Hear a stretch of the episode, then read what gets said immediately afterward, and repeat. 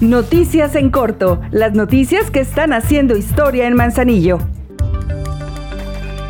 Luego de que el pasado 31 de agosto la presidenta de Manzanillo Griselda Martínez encabezara las entregas de herramientas y equipo a las y los beneficiarios del programa Emprendiendo mi autoempleo, en esta ocasión fueron 113 familias las que recibirán diversos artículos para fortalecer sus actividades económicas. De acuerdo con el padrón de las y los 793 beneficiarios, tanto de la zona rural como urbana, 48 de los paquetes fueron reasignados a nuevas personas, ya que algunas cancelaron su apoyo o no recogieron el vale correspondiente, y 65 recibirán el equipo faltante en la primera entrega. La inversión con recursos propios que hace el Ayuntamiento de Manzanillo es de 12 millones de pesos.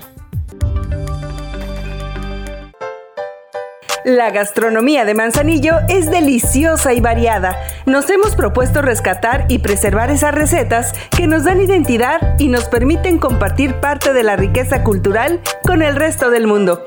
Si en tu familia preparan deliciosas recetas manzanillenses, les invitamos a participar en el evento gastronómico Nuestras Raíces. Consulta la convocatoria en las redes sociales del ayuntamiento. Por amor a Manzanillo, seguimos haciendo historia.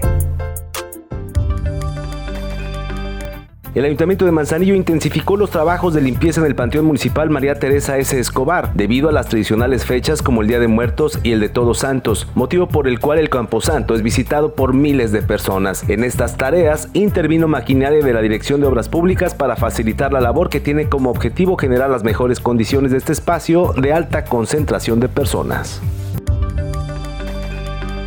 El Ayuntamiento de Manzanillo, a través del Sistema Municipal de Justicia Cívica, organizó una nueva jornada de limpieza en playa y miradores con personas infractoras. Estas actividades se suplen por la multa económica que obliga la ley a pagar y aplica solamente para quien haya cometido una falta por primera vez y tenga un domicilio comprobable en Manzanillo. Esta jornada de limpieza de playa y miradores se llevó a cabo con 12 de las 24 personas que fueron sancionadas durante los meses de septiembre y octubre.